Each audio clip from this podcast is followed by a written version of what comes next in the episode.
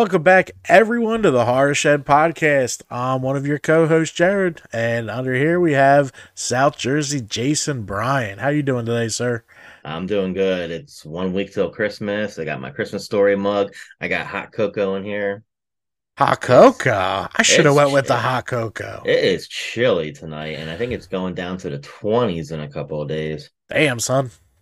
Mm-hmm. Yeah, I'm good with that. We ain't got no 20s coming, so that's nice.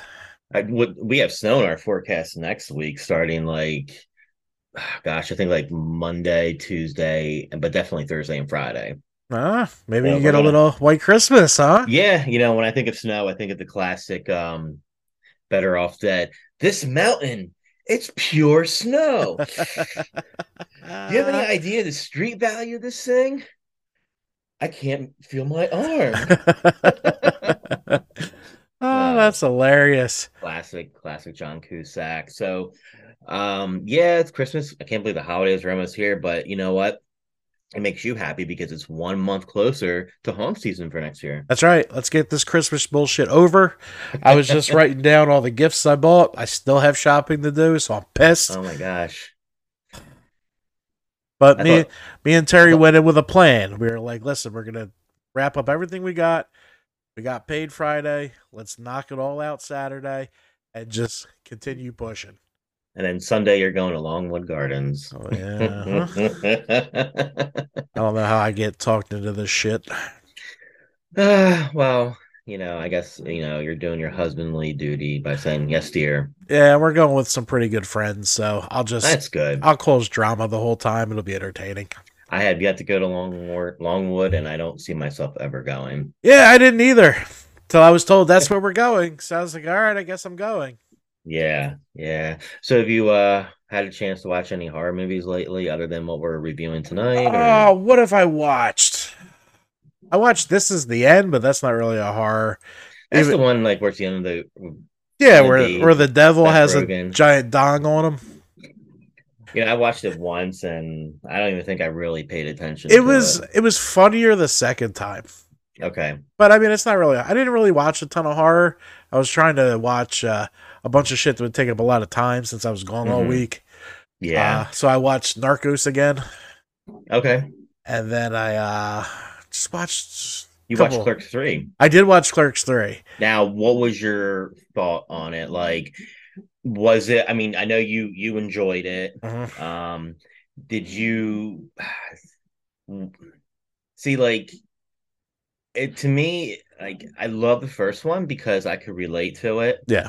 The second one, it was funny. Yeah. Don't get me wrong, but it just didn't have the magic of the first one. You're never gonna recapture. No, the third one I felt was on par with part two, but.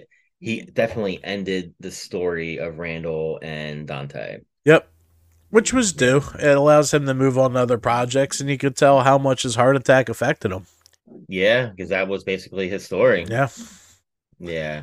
Well, I hope we get a Mallrats. I mean, I don't know how... They've been working on Mallrats, too, for the last 10 years.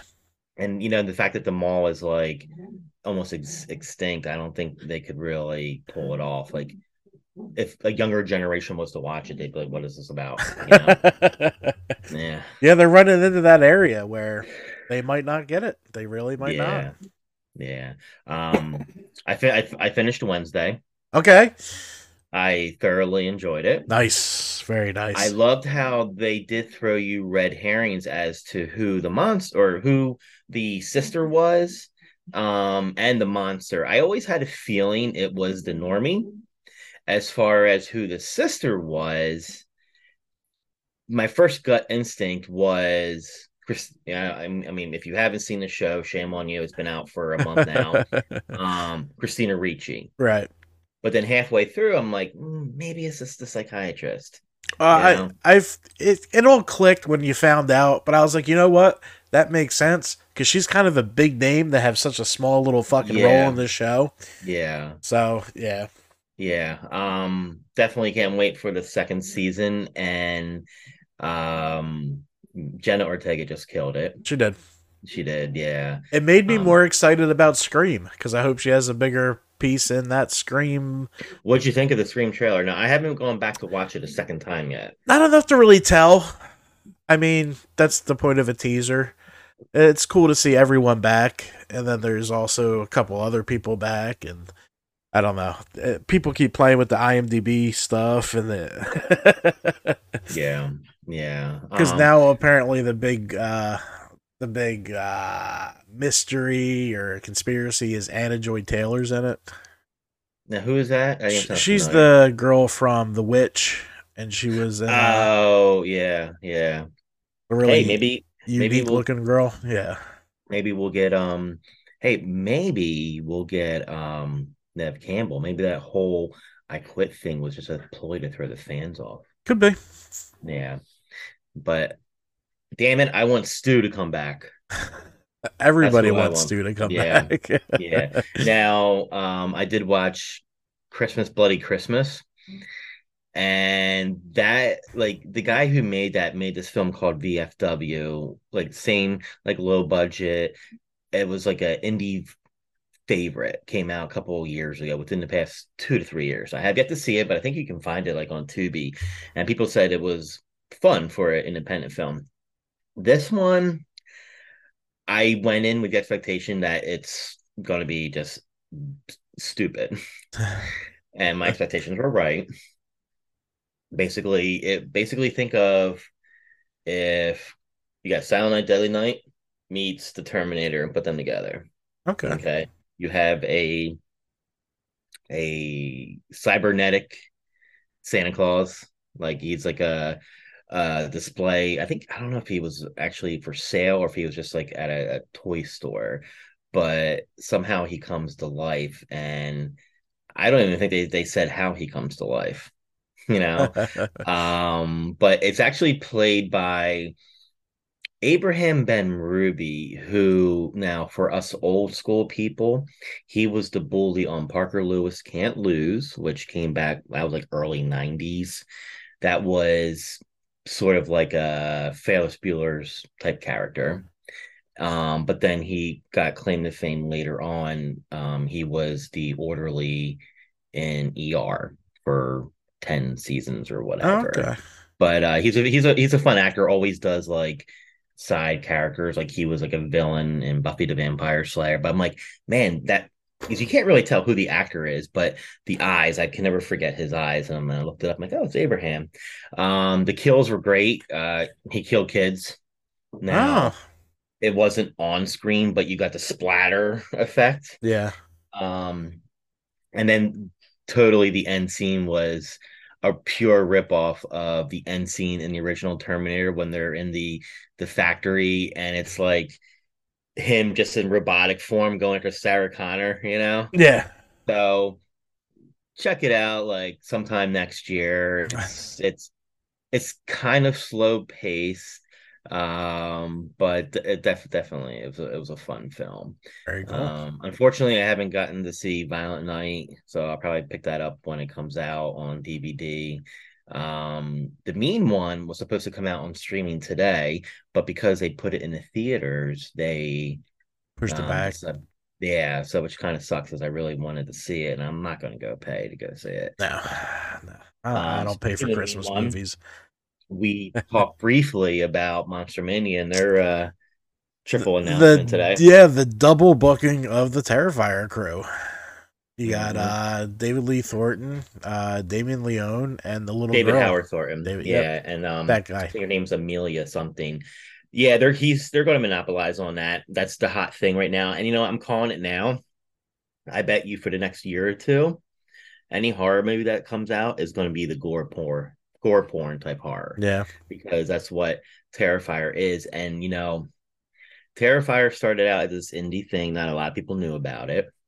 But now that it got this theatrical release, you have a lot of newer fans, which I see a lot of these cosplayers who never cosplayed art before, but they're all about art now. And I'm like, you're only doing it because that's the hot thing. And I'm not knocking them. They just never talked about Art the Clown before. Yep. I only know 2, 3 art cosplayers.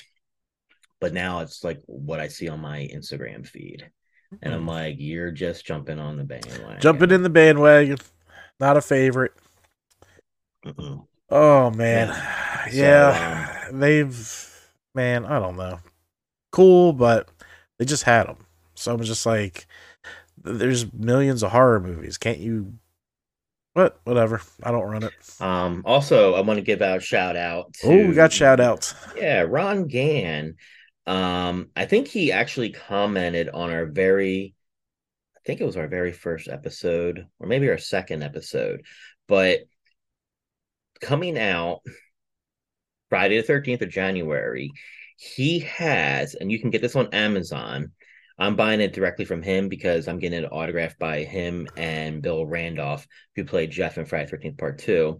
It's called Sackhead, the definitive retrospective on Friday the 13th Part 2. So it's a 300-page book. Ron is like the walking encyclopedia of all Friday the 13th Part 2. Okay. That's his favorite movie. He's got a killer Part 2 cosplay. I believe I talked about him earlier. He had made like the Camp Crystal Lake diorama coffee table. Yes, yes. Yeah. So, so this book is going to be really good. Like if part two is your favorite, you definitely want to have this on your coffee table. I think it retails for $18.99. Not bad. Not bad at all for a 300-page book, you know? Yeah. And Bill Randolph will have a foreword in it. And myself, along with some others, I don't know who the others are, will be mentioned in, I guess, maybe at the end as to why part two is like in one of your favorites. Making the literature rounds now. Look at you. Look at that. So if you buy the book, I too can autograph it for you if you want. There you go. There you go. All right. So we're here to talk about what? Do you have something? You want to play the trailer for what we're about to cover? Even though there's been a picture next to you the whole time. Yeah. All right, let's do it.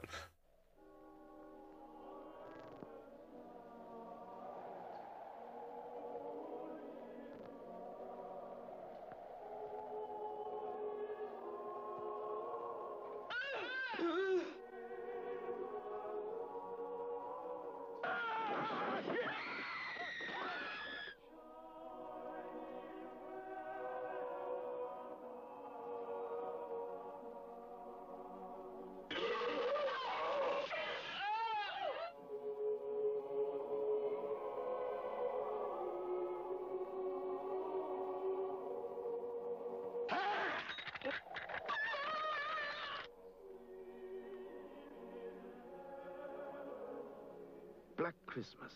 If this movie doesn't make your skin crawl, it's on too tight. Rated R. All right, so that is Black Christmas from 1974. So, I know, boy, this was a very slow burn. Yes. I know you aren't a fan of it. I'm not going to say I hated it because the ending kind of brought it back together and... Yeah, I'm not going to say made me go yes, but it didn't feel like I wasted 2 hours. Yeah, and you know what? This is the first time I've seen it in its entirety, and I don't know how many years.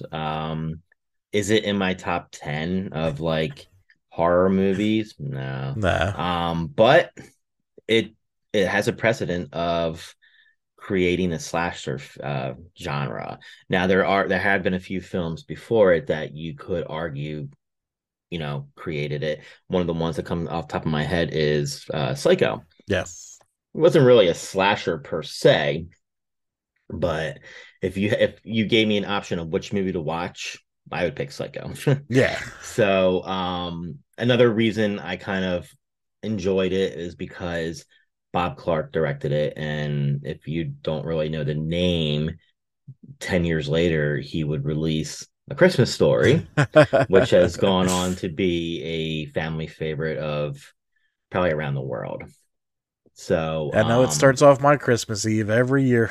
Yep, I'm working Christmas Eve, but I'll have it on my monitor at my workstation. So just playing. Like last night, I mean, I've been having like AMC on my monitor, and last night it was well, of course, National Lampoon's they played, and I think followed by that was Four Christmases.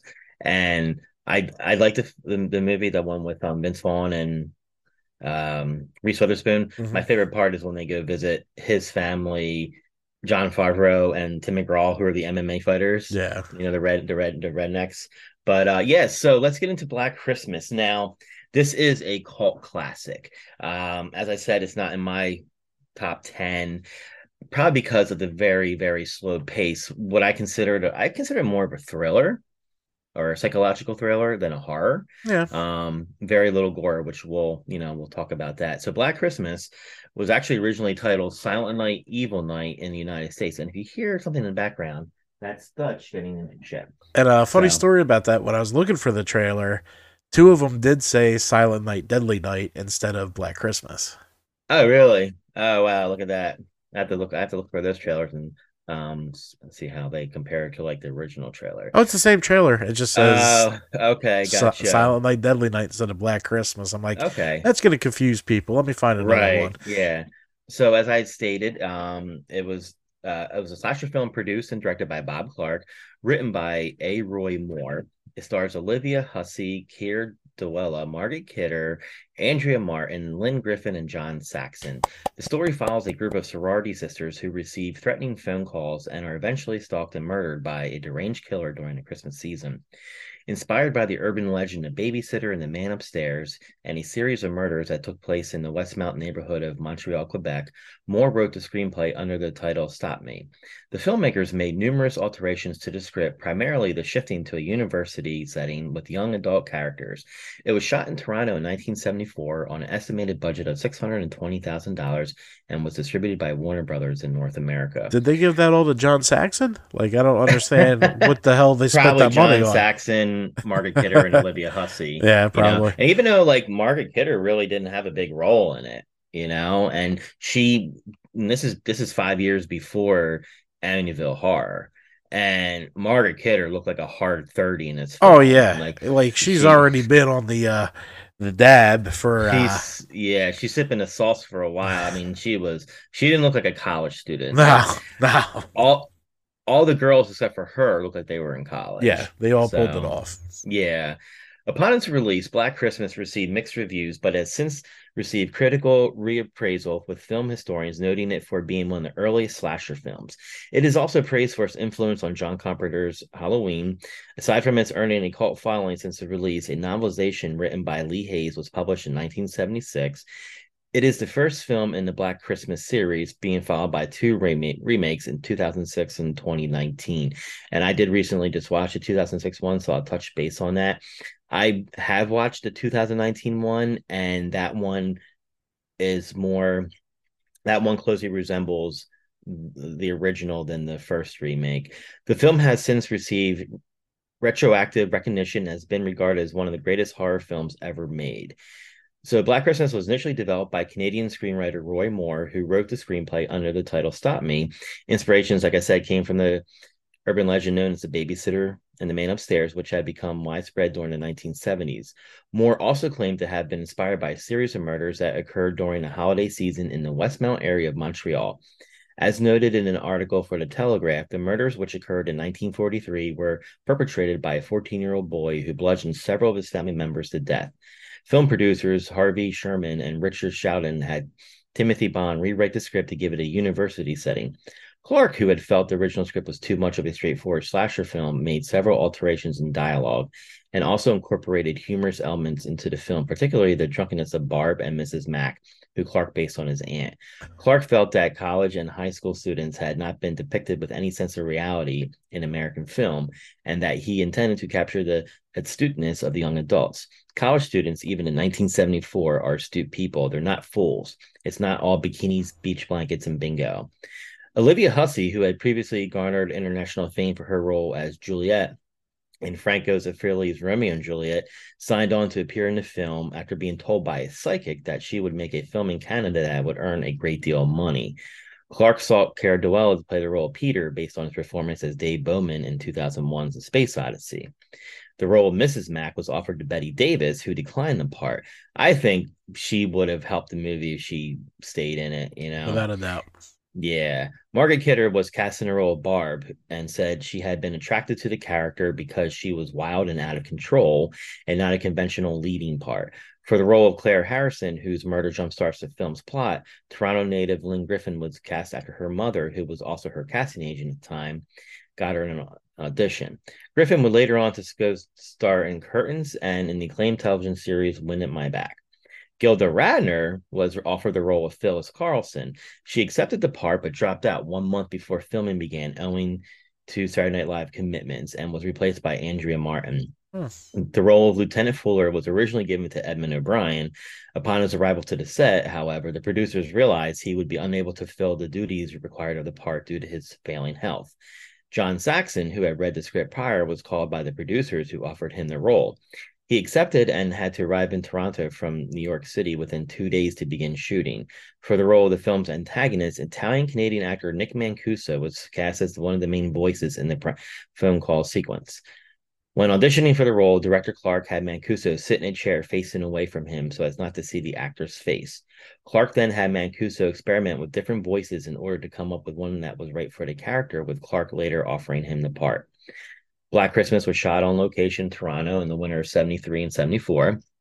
The house featured in film had been discovered by Clark while scouting for locations, and its owners agreed to lease the home for the production.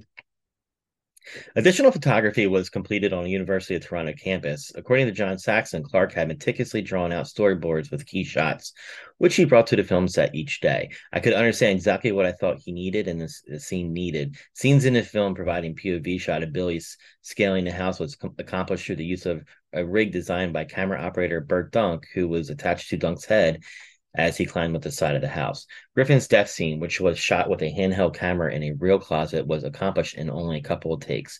According to Griffin, her character's surprise as the killer lunges from the closet was genuine, as the actress later recalled. It was a total shock because I didn't really know when to expect him to jump out. Shots of Claire's corpse in the rocking chair required the actress to wear an actual plastic bag over her head for extended periods of time.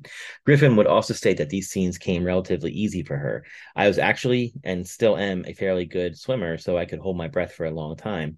And I could also keep my eyes open for a long time without blinking. Margaret Kidder remembered shooting the film as being fun. I really bonded with Andrea Martin, filming in Toronto and Ontario. Olivia Hussey was a bit of an odd one. She was obsessed with the idea of falling in love with Paul McCartney through her psychic. We were a little hard on her for things like that. See, and I always had a thing for Olivia, you know, like when I first saw her in Romeo and Juliet. And then I didn't see her again until she was Norman Bates' mother in Psycho 4. And she's had some other things, but she was just so beautiful. And I always wanted her to be a Bond girl. Like, she would have been a perfect Bond girl in the 70s. Yeah. So, all right. So, post-production, the composer of the film's score, Carl Zitter, stated in an interview that he created the film's mysterious music by tying forks, combs, and knives onto the strings of the piano to warp the sound of the keys. Zitter also stated that he would distort the sound further by recording its sound onto an audio tape and make the sound slower. The audio for disturbing phone calls was performed by multiple actors, including Mancuso and director Bob Clark. Mancuso stated in an interview that he stood on his head during the recording sessions to compress his thorax and make his voice sound more demented. Mancuso spent only 3 days recording dialogue for the character, later recalling the experience as being very avant-garde, with Clark encouraging him to improvise with the character's voice. I'm surprised, like, he doesn't go to the conventions like the guy that does like the Ghostface, Rodney voice. Jackson, yeah, and like do voicemails, you know. So capitalize on this, man.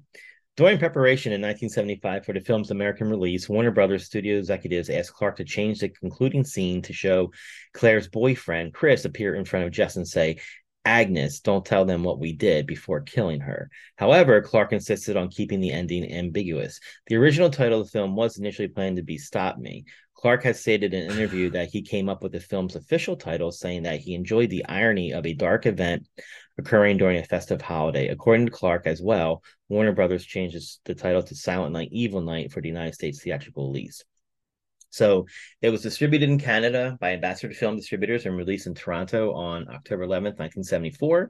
In the United States, Warner Brothers released the film in tandem with the Christmas season on December 20th, 1974. They should have released it in November. That's too close to Christmas, you know?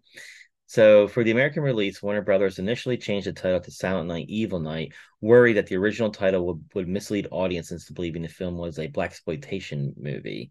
They retracted the title after the initial release, restoring it to Black Christmas for subsequent screenings.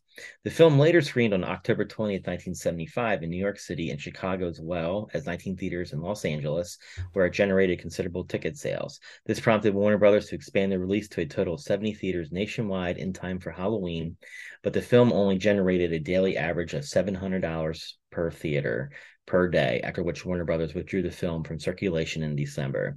The film had previously screened under the alternative title Silent Night Evil Night in Virginia on July 14th, 1975. The film was the third highest grossing Canadian film of all time in Canada, with a gross of $2 million. And these movies we've never heard of, so I'm not even going to tell what they were. Overall, Black Christmas grossed over $4.53 million internationally. So... a win. It made 620, so I think they won. So this is why I miss about growing up in the era when you would have movie premieres on network television. The film, under the title Stranger in a House, was set to make its network television premiere on Saturday night, January 28, 1978, on NBC's weekly Saturday Night at the Movies. 2 weeks prior to his premiere, the Chi Omega sorority house on the campus of Florida State University in Tallahassee was the scene of a double murder in which two Chi Omega sisters asleep in their beds were bludgeoned to death. The killer then went to a nearby room in the sorority house and violently attacked two more sleeping co-eds, who survived. The killer was later identified as Ted Bundy, who was executed for this and other homicides on January 24th, 1989. A few days before the film was set to premiere on network television, Florida's then governor Ruben Askew contacted NBC president Robert Mulholland to request a movie not to be shown due to its all too similar theme as the murders of the sorority sisters by an unknown madman at the sorority house. On Tuesday, January 24th, NBC gave several of its affiliates in Florida, Georgia, and Alabama the option of showing an alternate film, Doc Savage, The Man of Bronze, in place of Stranger in the House. The report revealed that the network said in a statement issued yesterday in New York City that it was responding to concern voiced by the affiliates because of the murder of the two co-heads. An unseen man climbs the exterior of sorority house where a Christmas party is being held and enters the attic. The house phone rings. Okay, so now we're going into the plot. I forgot to put the plot. All right, so we're getting to the movie. We kind of have what would become a Michael Myers point of view. We have someone scaling the house of the sorority house, where we're having a Christmas party, and he enters the attic. The house phone rings, and Jess Bradford answers to discover it's an obscene phone call from a person who is called before known as the Moaner. Jess calls the other sorority girls, and they listen as the caller rants, moans, and screams in strange voices. And I have to admit, those voices were creepy. Yeah, especially when he started yelling the... see you next Tuesday. I was just like, holy shit, I wasn't expecting that at a 74. Mm-hmm. Right. Yeah, Bob Clark, you surprised me. You have this utter dialogue that I would never say to a woman, but then 10 years later, you just have a warm, fuzzy Christmas movie. I know. That makes everyone hot cocoa inside. Yeah. So the girls were initially startled by the caller, but Barb, an inebriated student, insults the caller, that smarter kidder. After a moment of bickering, the caller threatens to kill them in a sudden tone. A younger student, Claire Harrison, suggests that the caller could be a rapist before returning to her bedroom to pack her suitcase. Right when she leaves, Miss McHenry, the house mother, arrives and is immediately given a negligee by the girls. That wasn't a negligee. That was a moo-moo. I was like, this is not a negligee. They gave her a moo-moo. Yeah, agreed. As Claire packs her things upstairs, she fails to notice the intruder hiding behind a plastic dress bag. I failed to notice that, too. I wasn't expecting that because it's been so long. Claire eventually hears a cat meowing from the closet and slowly approaches it, only to be suffocated with a plastic dress bag. And now, when he, after he killed her, that was a really cool shot of her, in the window within the rocker, which set up the poster for the film. As the party wraps up, the killer carries Claire's body into the attic and places her into a rocking chair by the attic window. But here's the thing. That house must be so big that you don't hear like any rumblings up in the attic. Oh, you're going to hear it, because I could hear everything in my old house. Yeah. The following morning, Claire's father arrives to take her home for Christmas break, but she fails to show up. Mrs. McHenry assumes Claire went to the fraternity house for a party and helps Mr. Harrison look for her. Later that day, Jess goes to the conservatory to meet her boyfriend, Peter, and explains to him that she is pregnant and planning to get an abortion, which, again, movies didn't talk about this, to my knowledge, in like the early 70s, you know? Yeah. So this makes him upset, and he forces her to continue this discussion later that night. In town, Mr. Harrison, Barb, and Phil attempt to report Claire is missing to Sergeant Nash, who doesn't take them seriously until Chris Hayden, Claire's boyfriend, barges in angrily later that night and demands something be done in Claire's disappearance. And you know why I would take him serious? He came in with that motherfucking Huggy Bear fur coat. Pip coat! I was like, damn, that is like, what college student is wearing that? I was like, wow, that's a fur coat if I ever saw one. At the police station, they learned that a high school girl, Janice Coif, has also vanished. After putting a drunken Barb to bed, Mr. Harrison, Chris, Jess, and Phil help search for the missing girl. Meanwhile, the house mother, Mrs. McHenry, discovers Claire's body, and the killer throws a crane hook into her face, hanging and killing her. In the park, the missing girl's disfigured body is found by the police. Jess answers another obscene phone call and decides to file a report with the police, only for Peter to surprise her. He attempts to persuade her into marriage, but she refuses and reaffirms her decision to have an abortion. Peter leaves angrily while Lieutenant Fuller arrives with a telephone lineman to bug the phone. Jess stays up to pick up the phone, but leaves when she hears Barb having an asthma attack. Barb claims that she had a nightmare where she saw a man walk into her room. After calming her down, Jess hears Christmas carolers at the front door and leaves Barb unattended. The killer walks into Barb's room and stabs her to death with a glass unicorn figurine. Her cries for help are drowned out by the caroling. Jess experiences another unnerving phone call in which the caller restates her argument with Peter. Lieutenant Fuller calls her to say the attempt to trace the call failed and theorizes that Peter could be responsible, but Jess doubts this. And man, imagine being that lineman who's got to like walk all around that. I know. I was like, I want to know how this works and like, how do you find out where the call is coming from? Like, right. It was just like little pistons going up and down. I'm like, how do you know which one's which? There's no fucking tag. Yeah. After Jess and Phil are spooked by a couple of search party members, they set out and lock up every door and window in the house. Phil sees Barb's door closed and goes to check in on her, only for her to be killed off screen. Jess gets one final phone call in which the killer alludes to some sort of transgression between two children named Agnes and Billy. The call is long enough to be traced, and Sergeant Nash instructs Jess to leave the house immediately as the calls are coming from within the house. Concerned for Barb and Phil, she ventures upstairs where she discovers their bodies. Jess sees the killer's eye through a crack as he slowly begins to close it on her. She slams the door in his face and runs downstairs. Jess flees into the basement and locks it shut as the killer bangs on it. She then hears footsteps walking away and presumably the front door opening. However, when she walks downstairs into the basement, Jess sees Peter peek through a window and call her name. He breaks the window and enters the basement as he calls her name worriedly. Once Peter finds her, he begins to approach her as she backs away and clutches the fire poker.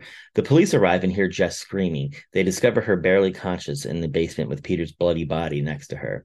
Believing that Peter was the killer, they put Jess to bed, sedated, in her room and leave her alone in the house with the cops standing outside.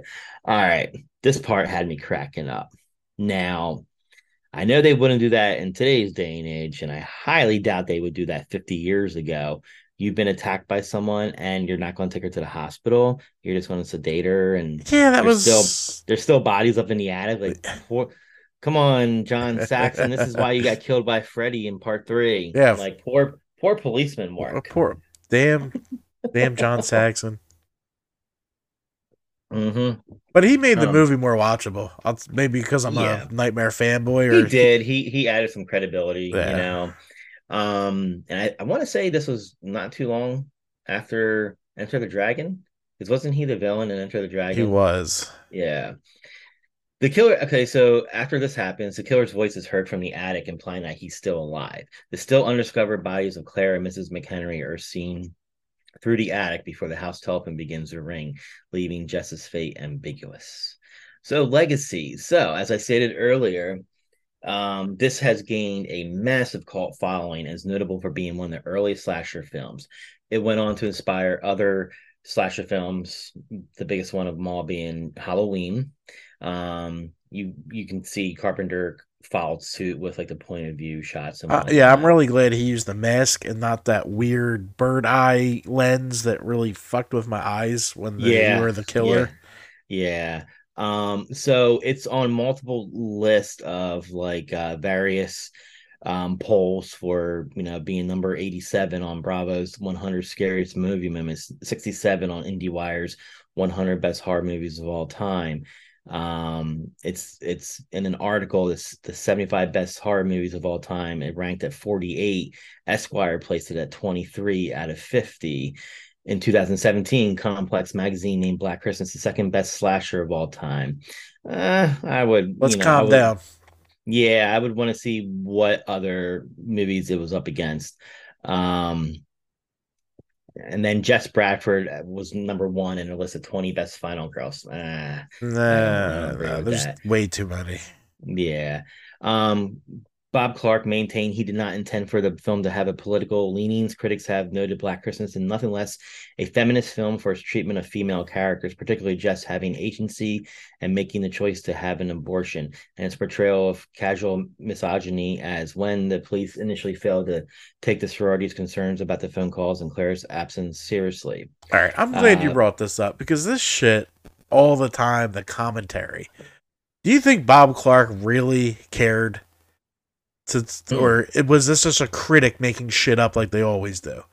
Because it drives me crazy with like, oh, the social commentary of this film was... No, it wasn't. I guarantee you it wasn't. The dude was hopped up on cocaine. Like, they did the same thing about the Texas Chainsaw Massacre. Yeah. They did the same thing about Freddy Krueger. No, dude had a dream, made a fucking movie. He wasn't worried about the client. Like, stop. It's like the critics say this shit to make them sound smarter. You're a fucking film critic. Let's calm down. The social commentary doesn't matter. Yeah, now we're getting woke movies, but in the 80s, trust me, them having the abortion, it wasn't about politics. No. That was I don't want to say big at that time, but it was, you know? So it was just talking about something that was going on in society, and it wasn't, you know, promoting it or demoting it. And they're feminist. No, she's just a woman. Yeah. Controlling her life. That's not a feminist. That's a woman on top of her shit. Right. And then, this is a fun little tidbit. This is Steve Martin's favorite movie. He's seen it at the time 27 times when he ran into Olivia Hussey. So novelization. So there was a book written in 1976, and it roughly follows the same plot, but sticks with Roy Moore's original script. Because of this, the novel ends up fleshing out the characters more, adding scenes and lines of dialogue that were initially cut from the film's final script, and giving the sorority a little bit more backstory. Excuse me, there was a documentary book called It's Me, Billy, Black Christmas Revisited, which talked about the original and the two remakes, and has new interviews with the original cast members and more. So we did have two remakes. The first remake was directed by Glenn Morgan and was released on December 25th, 2006. It's very loosely based on the original film, containing more graphic content and a focus into the past of Billy, which I liked. Now, I'm not saying I liked the reboot. I like the backstory of Billy. So basically, Billy was born with a bad case of jaundice. His dad loved him. His mother despised him. So, and she didn't understand why the dad just doted on him so much. So when Billy was probably about 10 on Christmas,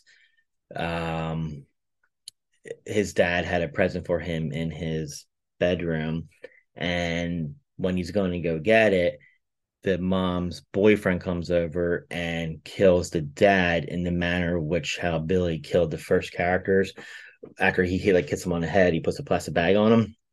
So he sees all this and he runs away up into the attic, and the mom locks him up in the attic. So now let's fast forward 10 years. She wants to have, you know, she's trying to have sex with the boyfriend, but he's that whiskey dick. So she goes up into the attic, and Billy's probably about 18 at this time, rocking in his chair. She's drunk. You see just like clothes drop, and she's rocking the cradle. And thus, this is how Agnes is born. So not only is Agnes his sister, but also he's the father. So, yeah. So, and he ends up killing... He ends up killing the mom and the brother, or I'm sorry, the stepfather, but he's also assaulting Agnes because he despises her, because Agnes got the love that he didn't. So you see him attacking her, and that's when the mom comes upon him, and he kills the mom and the stepmother, or the stepfather, and then he's put in an institution. But they never tell you what really happened to Agnes. So it pretty much, and you hear about this all through flashbacks. So at the time, you know, we have Lacey Chabert, who was like from Party of Five. You yep. have Michelle Trachtenberg from Eurotrip. Buffy and Eurotrip. And then, Katie Cassidy, who, if your name sounds familiar, she was on the Arrow TV show. Okay. She was like the lead. And she's also the daughter of David Cassidy, if you didn't know that. So it was, you know, it was okay. Fans, diehard fans of the original, did not like it. A shocker. Yeah, like I said, I enjoyed it, and Billy and Agnes were played by the same guy. So and Agnes, you know, when. I don't mean to make fun of little kids, but they got a little girl that I don't know. I hope they put makeup on her to make her look ugly, you know? So have you ever seen One Crazy Summer with John Cusack? Long time ago. Okay. Do you remember in the beginning when the girls are making fun of his sister to go, nah, and someone says, if you keep making those faces, it's going to stay like that. And someone hit them on the back, and she looks like a pig face. That's what this freaking little girl looked like. Oh, wow. And Agnes was looking pretty hard, well, because she was played by the guy. Yeah. But they did have the same kills. And the plastic bag, there was like a unicorn. I think my favorite kill was when the ice, they did a nod to Bob Clark, and the house mother got her head impaled by an icicle. Ah. Yeah. So I like that little nod.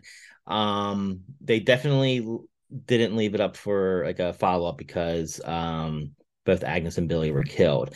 Now the 2019 remake follows the original film more closely, and was just as slow-paced as the original. So I really didn't watch it. It was more like Room Filter, you know? I gotcha, yeah. Now, I recently discovered a fan film called It's Me, Billy, a Black Christmas fan film. A short fan film funded through an Indigo campaign was released on YouTube and Vimeo with this title in May 2021. It is billed as an unofficial sequel to the original film and picks up the story 50 years later, following the granddaughter of Jess Bradford. The film was written, produced, and directed by Dave McRae and Bruce Dale, and acts as a concept for a feature film, as well as the first part of a two-part story. And you can find it on YouTube. It was nominated for a Best Cinematography in the Dramatic Short category. And I had to say, it was 42 minutes, but it flew by. Like, it was over before I even realized the 42 minutes. Beautifully shot for a fan film. I couldn't tell it was a fan film. The drone shots were really nice, going over to Canadian scenery. The acting was really good. They did leave it up for a sequel, and you did see an adult Billy still living in the attic, And then I don't want to give away, you know, other stuff, but The Voice, I would say, was just as creepy as the first one. So if you got 42 minutes to kill and you're a fan of Black Christmas, definitely give it a look on YouTube. So this film also inspired other seasonal horror films. Most notably, we have Halloween, Friday the 13th, Prom Night, Mother's Day, Graduation Day, My Bloody Valentine, Silent Night Deadly Night, and April Fool's Day. This reminded me a lot of My Bloody Valentine. Yeah. Yeah. Well, My Bloody Valentine is Canadian too. No, yeah, that could be it. It's been a long time since I saw it. There is a fan film coming out called Valentine's Bluff. Yep. Nightmare Christie's starring in that. That's right. And my friend Corey Kaufman plays like her John or something. Yeah. He's got a hat that says butt drugs. So she talked about that in our interview on on Haunts 365. Yeah. Okay. Yeah. So that should be coming out in February. I'm a backer of that. My friend Chuck Ryan plays the minor, and I pledged like the Blu-ray, pin, posters, a t-shirt by I think it was either Fright Rags or Terror Threads. I got everything except for the Blu-ray, of course. So I'll probably come out like I'll probably get it like February, March. So we talked about it being inspired by real life murders. The role of Peter was originally offered to Malcolm McDowell, but he turned it down, a decision he regrets to this day. And because, you know, he regrets it because of the mass following its game. But you know what? He's got Clockwork Orange, other films he's been in. So this, I mean, it's one thing if like you haven't made other content and you reflect. Yeah, but Clockwork Orange kicks the shit out of this movie. Oh, so you're okay, buddy. Yeah. None of the actors portraying teenagers in the film were actually in their teens. In fact, the oldest actor portrayed college student was Keir Dullea, who was 38 years old at the time. They got some 90210 syndrome going on here. Lynn Griffin and Olivia Hussey were the youngest, being 22 and 23, and I believe Margaret was 28. Billy's erratic phone calls made after each murder seems almost eerily similar to serial killer Paul Michael Stephanie's actions. Stephanie is known as the Weepy Voice Killer, and the moniker was developed due to his habit of calling the police after committing his crimes to confess. His and Billy's ramblings are similar, as they were confusing and disorienting, which changes in the voice meaning that they could not be properly identified. However, unlike Billy, Stephanie was not vulgar in his calls and was confessing to his murders. And that's Black Christmas. Black Christmas, everyone. Check it out just for the love of horror. I mean, I'm not mad I watched it. I don't know how I let you talk me into a fucking Christmas movie, but we did. Tis the season. Uh-huh. Tis the season that's over in fucking 9 goddamn days. Yep. So what are you doing for Christmas? What's your normal traditions? All right, so we're heading to her brother's house for Christmas Eve for the Italian 7 fishes dinner. And then Christmas will be here. Okay. And what do you make him? She wants to do a ham, so I guess we're doing boring ham. Are you gonna like put it in your smoker? Maybe. Okay.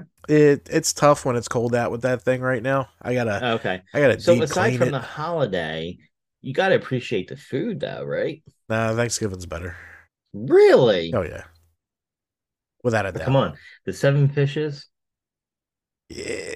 Are you not a seafood guy? I'm a seafood guy, but I would do 7 different fishes. Okay, gotcha. But yeah, it'll be all right. Eagles-Dallas game on Christmas Eve. Go Dallas! Oh, fuck Dallas! What's Eagles' record? 11-1. 12-1 right now. 12-1. About to be 13-1 on Sunday. Who are they playing on Sunday? The Bears. And well, yeah, it'll be 13-1. And then I just, you know, what kind of crack are they smoking? I mean, what is going on this season? Like, it's everything's clicking. They're going to win the Super Bowl. Oh, you think they're going to go all the way to Super Bowl? I can't see a team beating them. Any team in this league, I don't see them beating them. So right now. Who would be their opponent? in the Super Bowl? Probably either Buffalo or Kansas City. Bills or the Chiefs. I like to see Buffalo. Kansas was in a couple of years ago. So, but what about Tom Brady, man? Yeah, fuck Tom Brady. Yeah, he's getting bested by people below him. You can't beat what he did, but he's still a little girl, and he'll always be a little girl. And yeah, there's been better quarterbacks. Sorry, I don't care about Super Bowl wins because there's too much to play for a Super Bowl win. It's quality over quantity. Yep, exactly. Yeah. He's also lost almost as much as he's won the Super Bowl. Nobody brings that up. Nah, he's like 7-5 in the Super Bowl. You still lost five fucking Super Bowls. Right, yeah. Trying to think if I saw any hard news really recently. You know, I should write this stuff down. I know. We should just really send it back and forth to each other. Yeah. So have it on the phone. Yeah. We'll figure that out, though. I did listen to True Crime Garage about the Idaho killings. Have you heard about that yet? No. Is this like a newer story? Yeah, very new. Okay. 4 young ladies were killed in a sorority. I don't know. I think 3 girls, 1 guy. Yes, 3 girls, 1 guy. 2 survived. Yes. Which people are questioning, how do they survive? Well, it depends on the layout of the house. Because... well, they were on the first floor, I think, so... but if it's a split level, the bottom floor could look like a basement. True. So I don't know. It's in a small town too, I believe. And it's ringing serial killer vibes to me. Yeah. I remember listening to, I guess it was the DA or what, when it first happened. Yeah. And he was tearing up on that that press conference. Yeah, they know it's a not a military knife, but a well-made knife. Because I guess the victims had a hilt mark from where the knife. But again, 4 people in one house. How do you not hear screams? I don't know, man. So there could be multiple, or hey, Bundy did it. True. And that's what, like, if it's a crime of passion, you're just going to kill the 2 involved. You're not going to kill the other 2. But then there was other people. Survive. It's so weird. It's a different kind of thing, and I'll have to watch the story. Maybe I have to do an episode on it when they start wrapping some stuff up. If they can wrap some stuff up, you know. Unfortunately, it could be like could take a couple of years. Like look at the Delphi murders. Yeah. You know, and the fucking media is on them. Like, well, where's our information? No, you get nothing because the problem with it is people get too much information. Then they could fuck with it. Yeah. Like, they're going to keep stuff to the chest, so if they do find this killer, he's going to know stuff that no one else knows. Right. Yeah, exactly. So, well, it's an interesting story. Yeah, definitely. I want to keep up on it. Oh, yeah, I'll keep watching it. All right, you do you. You know, I was actually thinking of some stories we could talk about in the future, and our plans, if we can make this happen in August, where we might go visit Irene's family who live in Tennessee. They're not too far from Nashville. You know what's not too far from Nashville? The Bell Witch Cave. That's correct. Man. So would you stop? That puppy's excited. Yeah. He wants to go back out in the snow. Oh, God, yeah. Still a little bitch, though. So, all right, Jared. Well, this has been a great episode. Oh, yeah. We learned a lot about Black Christmas. Yep. Now, you have to get me back one day with a bad movie. Oh, I got plenty. There are plenty out there. There are. We could watch Silent Night Deadly Night, too. Wednesday. I don't know if we're doing that, bro. No, I would not put myself or you through that. I tried watching it again a couple of weeks ago, and I was like, I can't do it. We do have conspiracy news. Oh, what's that? 11,000 unredacted files from the Kennedy assassination were released by the National Archives. Now, is it good information now, or everything? I tried. I'm gonna download them all. I couldn't read it on my phone. Yeah, but a lot of it had to do with Oswald in Russia. But do we already know this stuff? Probably. They're not going to release the good shit. They never will. You know, and I know it's so, like, you know what one movie I really enjoyed about the assassination was Oliver Stone's Jail. Oh, yeah. Beautiful. Yeah. Garrison. Oh, such a, it's a really good story. It's wrong in some places. Yeah. But I just listened to, like, the entire coverage from last podcast on the left about the JFK assassination. Mm-hmm, mm-hmm. And it made me believe even more that Oswald had nothing to do with it. Oh, he was. Because he's a career fuck up. He is. Like, I always felt he was a patsy. Yeah, without a doubt. They went over his entire life. Yeah. You know how deep those guys get. Yeah. They went over his entire life. And I'm like, this makes me feel even less like this guy could pull this shit off. No, not at all. I always believed it was this, I mean, it was probably the CIA working with the mob, you know? See, I'm leaning towards 100% mob. Okay. Because they could pull all that off, though? Oh, yeah. Without a doubt. Without any help? Yeah. But come on, listen to Mr. What's his name? Mr. X. Why did he have a roofless limousine? There's been several documentations saying that JFK himself asked for that. Mm. And he was the one, because if the cab is unprotected with the roof, mm-hmm. he would have Secret Service on the both bumpers and on the footboards going down the doors to block people of him. Okay. But he was really going for the Texas vote to get reelected. He told them he wanted them 10 yards back. Gotcha. So that was all on Kennedy. Mm. Do you subscribe to the magic bullet theory? No. Don't make sense. We got some, like, you know, it reminds me of, like, the movie Wanted, where they make the bullet curve. Right. But, like, even the guys on the last podcast on the left are like, Kennedy was hitting his back, mm-hmm. and then the other guy was hitting his throat. Mm-hmm. Yeah. Well, and how they say, like, when his head hit back, they said the bullet came from behind him. I was like, no way. No way. It's the only serious threat to Kennedy was the mob after fucking up Bay of Pigs. Yeah, and Marilyn Monroe. Oh, yeah, but they wanted. Man, did you watch that documentary about her? Yes. Man, they tag teamed her. Man, I did not. Know that. It was creepy. Very creepy. Like that. Yeah. Very creepy. So that made me feel even more confident that Robert Kennedy had her killed. Yeah, basically, you know? It said that the mob helped get him get elected, especially through the Chicago vote. Well, yeah, because, you know, Joe Kennedy helped, you know. Yeah. So. And then Robert Kennedy made it his mission to try and end the mob. Yeah. So they were pissed. So, and honestly, they weren't even mad about Robert. They wanted Cuba. They wanted Cuba bad. Yeah. And when Kennedy couldn't fix it, a year later, it just it all adds up too much. Then a fuck up Russian, wannabe Russian federalist who has shut up. It was Lee Harvey. I guarantee you, he could not make those shots. No, I would bet a full paycheck. Even with that rifle, I felt like he couldn't do it. That rifle can do it, but you got to have the skill.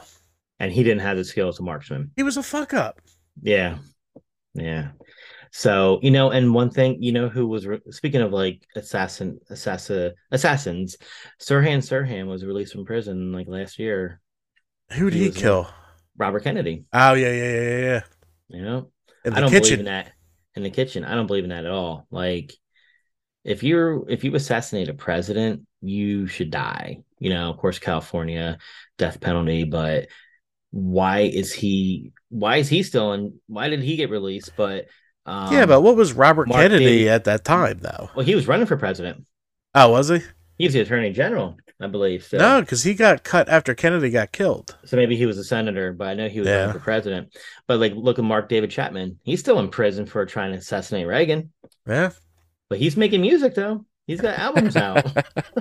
Oh, this fucking world, dude. I know. You and I, we get busted for a traffic ticket, and we're, like, serving some serious time. You know, yep. and these guys are often political leaders. Yeah. But yeah, we'll figure out our next show. We'll see. We got the holidays coming up. Yeah. So I think 2023 would be a big year for us as far as getting more fan base and stuff out there. Because we'll be able to hit some cons. We'll be able to hit some shows. We'll be able to get out and do some actual videography soon. Mm-hmm. Yeah, definitely. And you'll just have to, like, when it starts getting warmer and we can do that, you said let me know weeks in advance so I can try to request off for it, because I had to, like, Wednesday was our first come first serve, where we had any dates we think we need off, we had to put them in. So I right now I just put in for like Saturdays for a couple conventions, and then like I took a lot of days off in October. So yeah, so the weekend of Halloween, whatever you and Terry are going, if it's somewhere local to us or somewhere near, I'm off that weekend of Halloween. So cool. Yeah, we'll figure something out. Yeah, definitely. All right, my friend. All right, guys, make sure you like, subscribe, tell a friend, tell your mom, tell your dad, tell your cousin. This has been the Horror Shed Podcast, Black Christmas. We will see you next week. Halloween Haunts 365 Productions.